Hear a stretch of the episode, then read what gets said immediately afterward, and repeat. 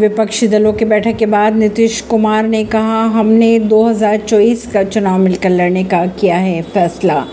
पटना में सत्रह विपक्षी दलों के नेताओं की बैठक के बाद जेडीयू नेता और बिहार के मुख्यमंत्री नीतीश कुमार ने कहा कि सभी दलों ने 2024 का लोकसभा चुनाव मिलकर लड़ने का फैसला किया है। कांग्रेस अध्यक्ष के अगर बात करें तो मल्लिकार्जुन खड़गे ने कहा, हम एक साझा एजेंडे पर आने की कोशिश कर रहे हैं। हम 12 जुलाई के आसपास शिमला में फिर मिलेंगे। लालू यादव ने भी राहुल गांधी से कहा, अब भी समय बीता नहीं है, शादी कर लीजिए। उन्होंने राहुल ने भी जवाब दिया। लालू यादव ने जैसे ही राहुल गांधी को शादी करने की सलाह दी, उन्होंने कहा, आपके अब तो आपको शादी कर लेनी चाहिए, अब भी समय बीता नहीं, शादी करिए। इस पर राहुल ने कहा, आपने कह दिया तो हो जाएगी।